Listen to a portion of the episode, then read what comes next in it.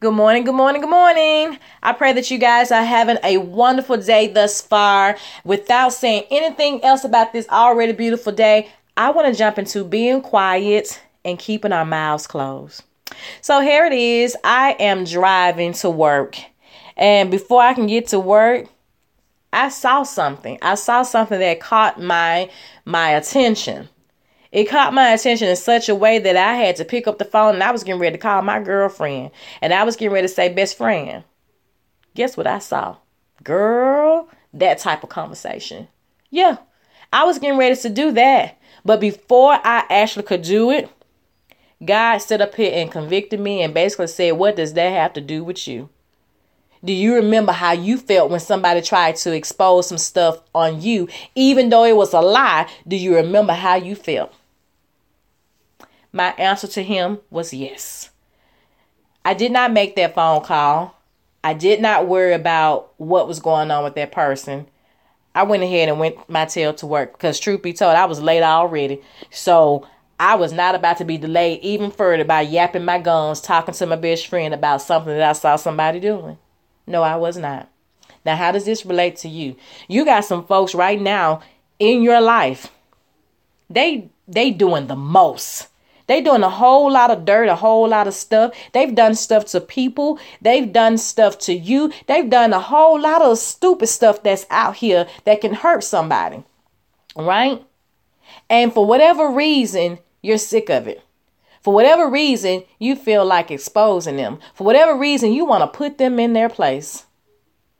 But at that time, if you do put them in their place, you should be feeling one or two ways convicted or you don't have no feelings at all. Now, if you're convicted, chances are you ain't going to do the exposing.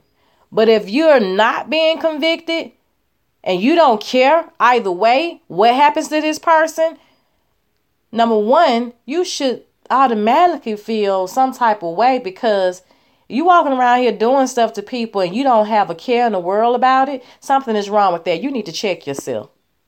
Now, if you're being convicted that's a good place to be because that's God telling you to chill out. That's God telling you that you don't have time to sit up here and expose anything.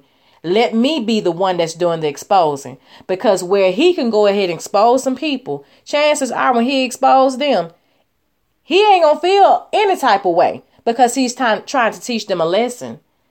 As it relates to yourself, you can't teach them no lesson. Last I checked, you ain't God. So why are you trying to expose anything as it relates to anybody? Focus on what you need to be focusing on. And this in this time and age, we just don't have time to sit up here and be distracted by all of this stuff that these people are doing out here that has nothing to do with us. Focus on yourself and fo- focus on making sure that you're doing everything possible to be a better you. And that starts with trying to make sure that you stay out of everybody's business and what they're doing or what they are not doing. Hope that makes sense to you. It should. Other than that, I'm not going to go ahead and go deep off into it. This is just a quick little message to just let you know that we need to leave some things to the Father. Other than that, peace and blessings. Love you lots and I will talk to you on another time. Bye.